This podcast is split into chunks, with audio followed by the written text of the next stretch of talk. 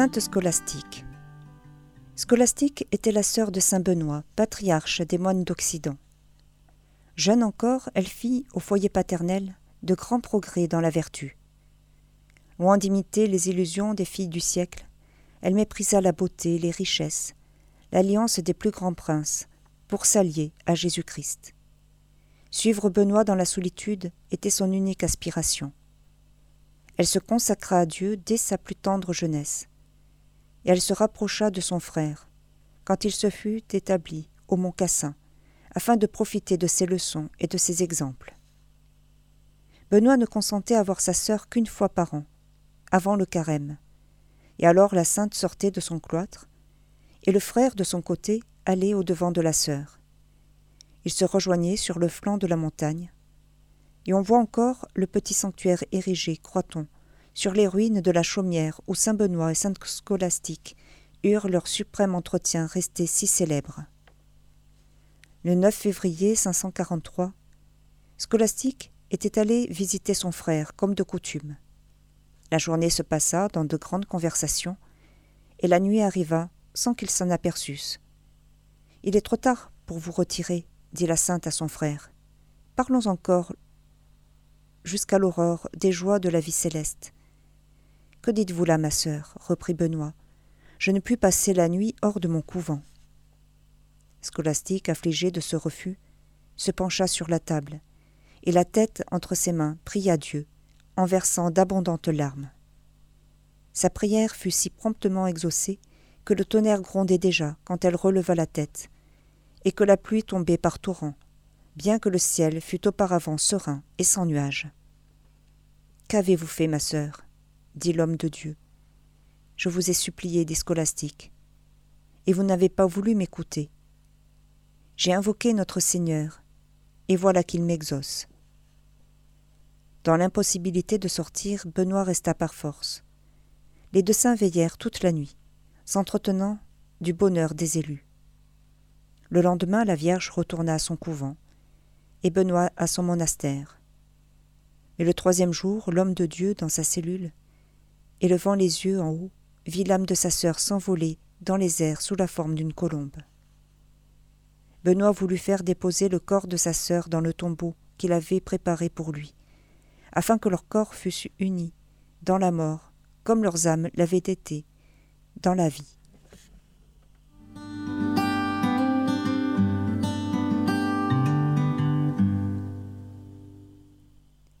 À Krasik, près de Zagreb, en Croatie, l'an 1960, le bienheureux Louis Stepinac, évêque et martyr.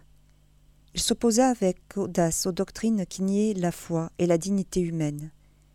À cause de sa fidélité à l'Église, il fut détenu longtemps en prison, et atteint de maladie et consumé d'inanition, il acheva un éminent épiscopat. À Valverde del Camino, près de Huelva en Andalousie, l'an 1935, la bienheureuse Eusébie Palomino Yenes, vierge, des filles de Marie Auxiliatrice, qui donna un bel exemple d'humilité, sans la moindre recherche d'ostentation, à accomplir dans un esprit d'abnégation les plus infimes besognes. Saint José Luis Sanchez del Rio, fervent apôtre, au milieu des enfants de son village. Malgré sa jeunesse, il est accepté en 1927 dans les rangs des Christéros, où il continue son apostolat et meurt martyr, n'ayant pas encore quinze ans, en 1928. À Méanésie, dans la province d'Asie, en 202, les saints Charalampe, Porphyre, Docte et trois femmes, martyrs dit-on, sous Septime Sévère. En 304 à Rome, sur la voie Labicane, au deuxième mille de la ville, les saints martyrs Zotique et Amance. Au Ve siècle, à Terracine en Campanie, Saint Sylvain, évêque. À Sainte en Aquitaine, vers 550, Saint Trojan, évêque. À Besançon, vers 624, Saint Protade, évêque. Au pays de Rouen, en 704, Sainte Ostreberte, vierge et abbesse, qui dirigea saintement le monastère de Pavilly, fondé peu auparavant par l'évêque Saint-Ouen. à l'étable de Rhodes, sur le territoire de Sienne en Toscane, l'an 1157, Saint Guillaume, ermite de Malval, dont l'exemple a donné naissance à plusieurs congrégations d'ermites. À Fosse, alors dans le diocèse de Liège, en 1163, le bienheureux Hugues, abbé. Premier disciple de saint Norbert, celui-ci, devenu évêque de Madebourg, lui confia la direction du nouvel ordre de Prémontré, qu'il gouverna avec la plus grande sagesse pendant trente-cinq ans, avec plus de cent fondations en divers pays. À Rémini en Romagne, l'an 1326, la bienheureuse Claire Agolanti, veuve, qui expia une vie de plaisir par la pénitence, les châtiments corporels et les jeûnes. Rassemblant des compagnes dans un monastère, elle servit le Seigneur dans un esprit d'humilité.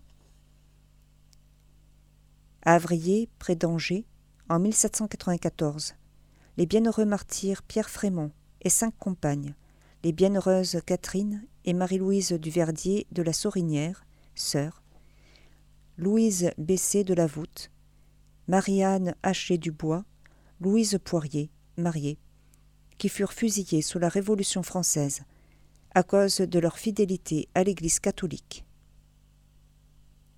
Le bienheureux Michel Beltoja, prêtre et martyr en Albanie, 1935-1974.